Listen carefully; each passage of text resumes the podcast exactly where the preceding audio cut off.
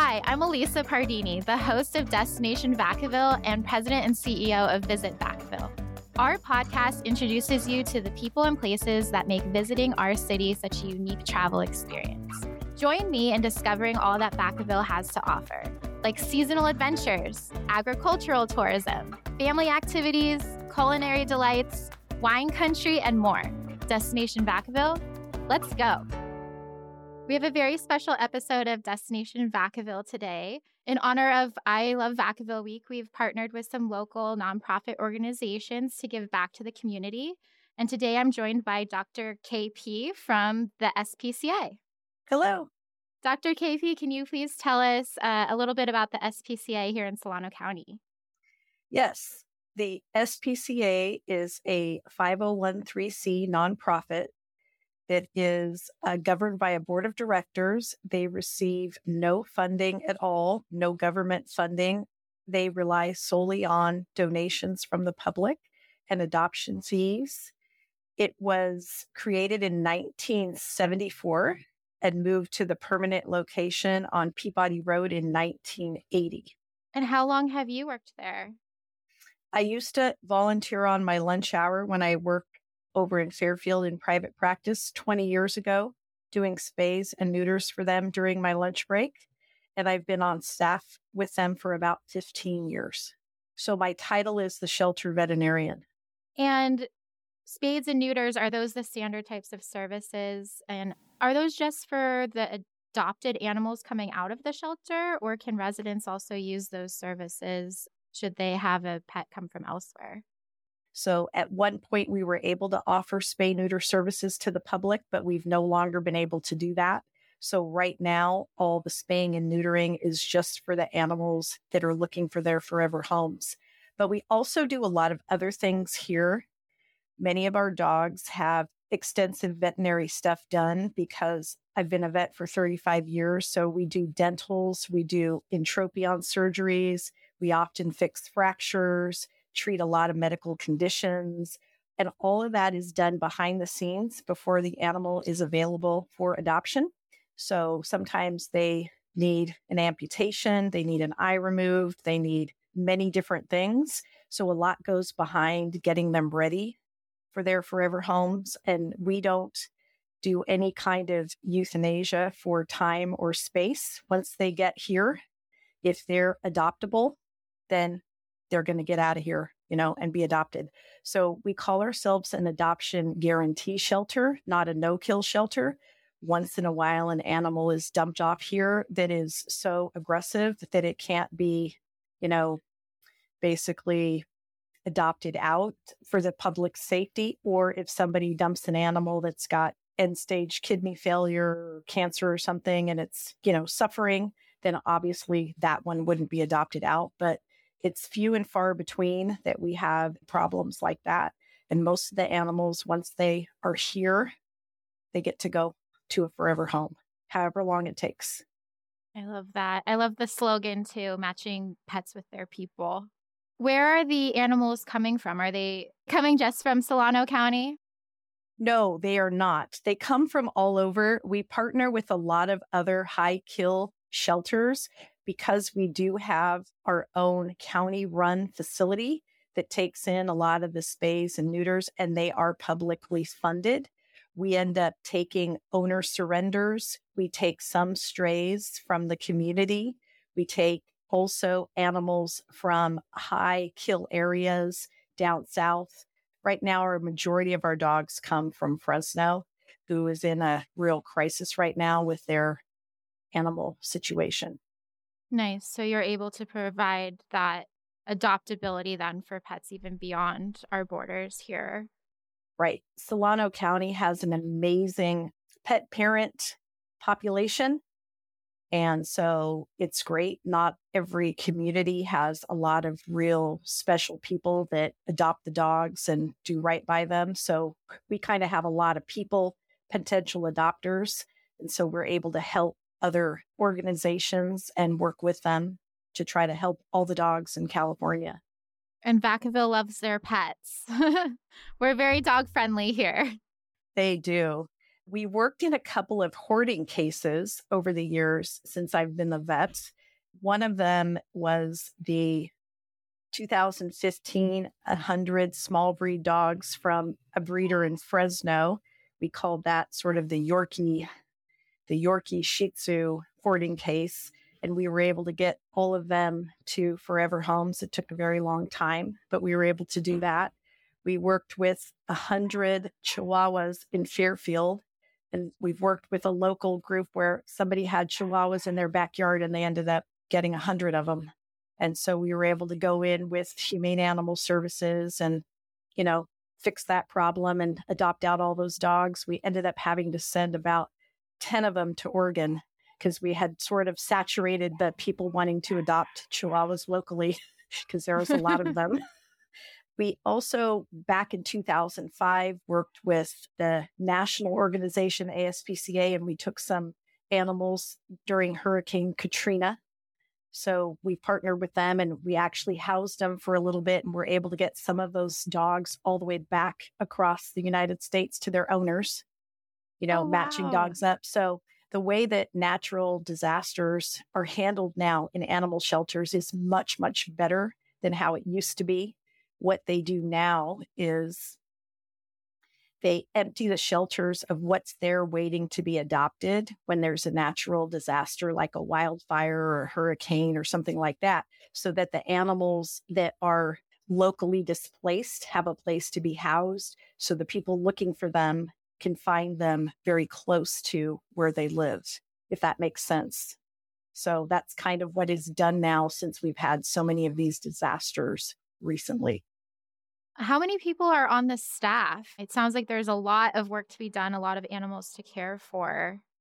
We only have one veterinarian that's part time, and that's myself. But it's kind of like a full time job because I have a, another job where I work in private practice in Solano County as well. And then we have two part time registered RVTs. And then we have about five people on the shelter medicine team and then we have about 12 other employees besides our director. And that would be people that do paperwork and the kennels and the general care and maintenance of the animals. But one thing that we're really big here is we have an amazing volunteer group and they really help us keep things running. They give a lot of dogs enrichment because they walk them, they take them out, they do things with them and they help with overall, you know, keeping the shelter going and public outreach and those kind of things. So that's, they're phenomenal. And if someone's interested in becoming a volunteer, if you go on to our website, which is solanospca.com, you can find a drop down menu and link, you know, if you wanted to be a volunteer where you could send an email to our volunteer coordinator. So that's really helpful. Yeah. And p- as part of I Love Vacaville Week, all of our proceeds on Friday, February 16th, will be going to your nonprofit as well. So, Friday, February 16th, if you come into the Visit Vacaville Visitor Center in the Nut Tree Plaza and purchase anything from our retail store that will benefit the SPCA of Solano County. And we've got some fun stuff. We've got sweatshirts and t-shirts and hats. So you can rep Vacaville mugs, water bottles, keychain stickers. We even have locally sourced goods like balsamic vinegars and honey and hand soaps and lip balms that are all made locally. So definitely come in and check us out. We'd love to have you, and it all goes to a good cause. That's fantastic. And if someone wanted to follow you on social media, what are the accounts that they should be looking for? okay, our website is www.solanospca.com and our Facebook is Solano SPCA and our Instagram is capital S O L A N O and then capital S P C A. And our TikTok is Solano SPCA. Uh, do you ever allow residents from outside of Solano County to adopt from the facility as well? Yes. We often get people from even out of state We don't send our dogs out of state. We always want someone to come in, meet the dog, bring in the other dogs that live in the household to make sure the adoption's going to be solvent. But we've had somebody drive up from Palm Springs to adopt a dog. We've had somebody adopt a dog that lived a couple states over before that has come here because maybe they're visiting somebody. So, yes, you do not have to be a Solano County resident to adopt one of our dogs. So, that's a good thing. You can find our dogs on our Facebook page every Tuesday night. We kind of do a post where we release all of the new animals that are newly available. So you can come on to our Facebook page and see what's new, but you also can go onto our website and see the adoptable animals through Petfinder. And so all of those social media things really are great for getting the word out of who we have. We also did started a program called the Underdogs Program. And we kind of, you know, thought of the idea from Subaru because in the month of, I believe it's October, could be November, they always have those commercials with Subaru, you know, where they have the dog with the one eye missing or three legs yes. or whatever. And it's always a big thing about telling people to look beyond, you know, the normal dogs because many of them are perfectly imperfect. And so if we have an underdog, it's lost a limb or something, we try to feature them. We try to explain the backstory to people. And we do really well because we disclose all the information because sometimes it's very obvious. You can see on the outside what's happened to the dog if they have scars or, you know, they're missing a eye or whatever. But sometimes some of the problem for the underdogs is internal and you don't know that story. And so we're always try to disclose everything so people know exactly what it is that they're adopting. And I think that helps us be successful and not have a lot of dogs returned because people were unaware of something. Yeah, I love that. What are the adoption hours if somebody were going to drive over and, and want to look at the animals that you have at the shelter? We're open Wednesday through Sunday. So we are here on the weekend and it's from 12 to 5. We have our last meet and greet at 4:30 because it takes a little while to do paperwork. Mondays were closed and Tuesdays is when a lot of stuff happens here behind the scenes. That's when we do all our surgeries and get animals ready and do things like that. So we're often here on Tuesdays, but we're not open to the public that day. Are those the same hours for any like donations? Are there anything that you're asking for donations for? We take all kinds of donations. We have an Amazon wish list on our website, but we also take old vehicles and we've done that before. You know, so like people want to donate their old car and stuff. And that's again also on our website but we take a lot of things that people like to get rid of, like towels and blankets and sheets and old carriers. You know, if they don't have a pet anymore and they have carriers and just anything that's pet related, and sometimes even cleaning supplies. Once in a while, we get old wash machines that still work. So, any of those things can be dropped off when our gate is open, which generally is approximately 8 a.m small donation, they can leave it on the bins on the deck. But if it's a bigger donation, like some kind of an appliance or something, then we like them to bring it when we're open, which is between 12 and 5. So you make it really easy. We try. I know that you have a fundraiser coming up. Yes, we have the second annual Paws for a Cause Dog Walkathon on April 6th, 2024 from 9 to noon and the info and sign up is on our website. The interesting thing is you can participate with a dog or without a dog. You can uh, participate individually or you can get a team. I have a team again, like I did last year, and my team, of course, is the underdogs. You can sign up to attend or you can donate on the My Event website, which is www.myevent.com slash Solano SPCA Paws for a Cause. And participants receive a t shirt and a swag bag, and dogs get a bandana and treats. And we're going to have dog contests, canine demonstrations, raffle, vendors, businesses, and food trucks. And all funds raised go directly to the care of the animals at the shelter. And so we're trying to get a big event that people can participate with their pets. In the past, we used to have a barbecue, but after that was our main fundraiser. But after COVID, that became difficult to do. We just thought doing something like a lot of the other local shelters do, like up in Sac and stuff, would be great because then people can participate with their pets and if they have an alumni, they get a special recognition bandana. So it's really fun to see a lot of our alumni come to the event. And it's located at Pena Adobe, that area. So it's really nice. Last year it was very, very cold, but it was very successful. That sounds like a good time. If I have a little bit of an underdog myself, I have a 16 year old dog. How long is the walk? Just so I know. it's pretty short. It's a loop around the lagoon. So I want to say, I don't know exactly. I think that's about a mile or so. It's not super long. Okay. But you could also, there were some underdogs and older dogs that went in strollers last year or in slings or wagons. or wagons. We have that too. Yeah. Nice. Um, and what about some of the other programs you guys run over at SPCA? So, we do run a monthly vaccine clinic that's low cost, that's very highly attended because people don't have to pay, you know, an office visit like they would going to a regular vet.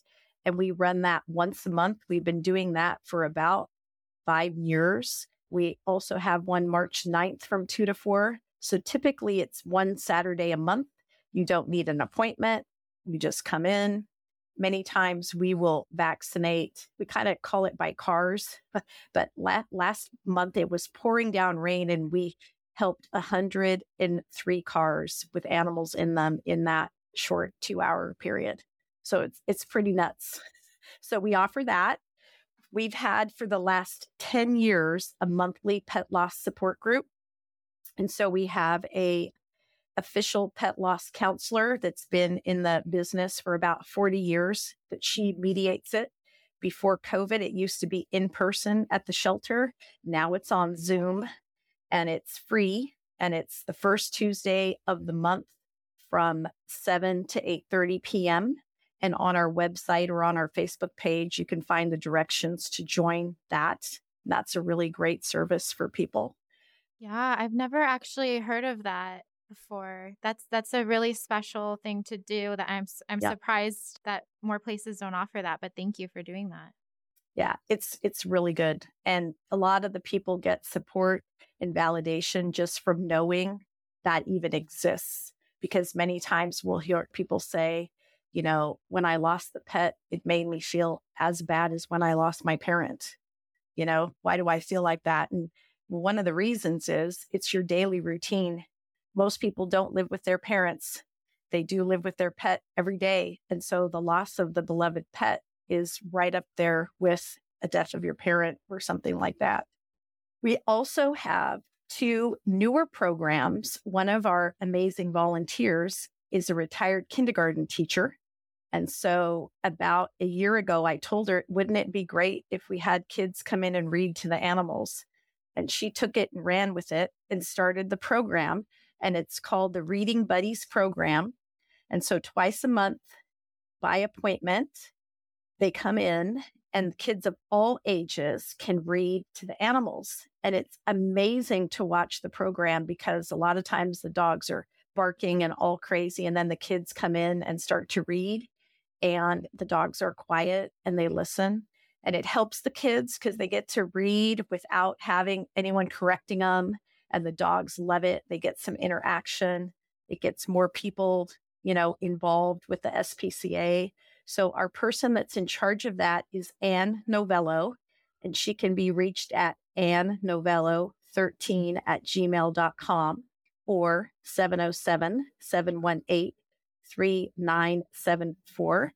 And she does allow special groups like scout troops and 4 H groups, if they want to come all together, she'll do special reading buddy stuff by appointment besides the program that's on Thursdays from 3 to 4:30. So there's that one. How quickly would she fill up if someone were to email her for a time? I can't answer that question because I'm not sure.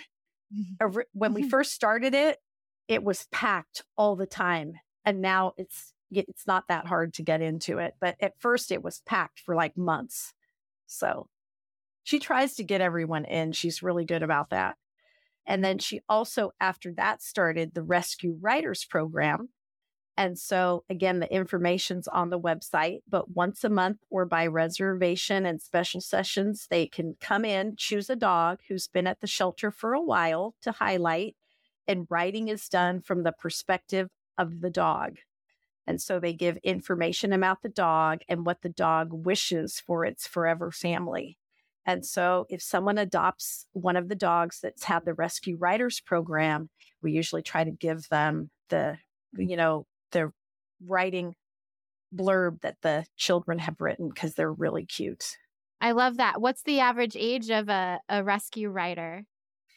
We've had them as young as, you know, first grade to like seventh grade. So in that range, but I'd say most of them are probably in that third and fourth grade level. But they'll take anybody. So writing from the perspective of the dog is pretty cool. It's so great that you have an educator on your staff now. I think she will fill up. We might have some visitors calling to book in advance. We have also run a couple other programs like No Father's Day. And basically, No Father's Day was where we took appointments and we neutered about 100 cats for the public. And the first couple times we did it, we had a generous donor just basically pay for the medications that it took to run the program. And so it was 100% free and it filled up really quick. We got some volunteer vets to help and we were able to do that, you know, on about a half day on a Saturday to try to help decrease the population. Programs like that are invaluable, but with the rising cost of just power and medications and everything, just makes running programs like that when you're not funded pretty difficult. So, is that something you'd want to bring back if you were able to have the donation base for it? I think there's a real need for it. So, I think that would be great. But again, everything comes down to, you know, you're doing the best just to keep your doors open under the current economic climate. So, you know, anything that's bonus programs is difficult. Well, I feel like I learned so much. I'm very excited um, to get more involved with the SPCA here in Solano County. Your events sound amazing. Thank you so much for everything that you do and, and for joining us today. Thank you. Thank you so much for listening to Destination Vacaville from Visit Vacaville, the city's official destination marketing organization. For more information on the people and places covered in today's episode and ideas for trip planning, head to visitvacaville.com. Music by Kurt Gellerstedt. And thank you to Flores Podcast Productions for their work on this and every episode of Destination Vacaville.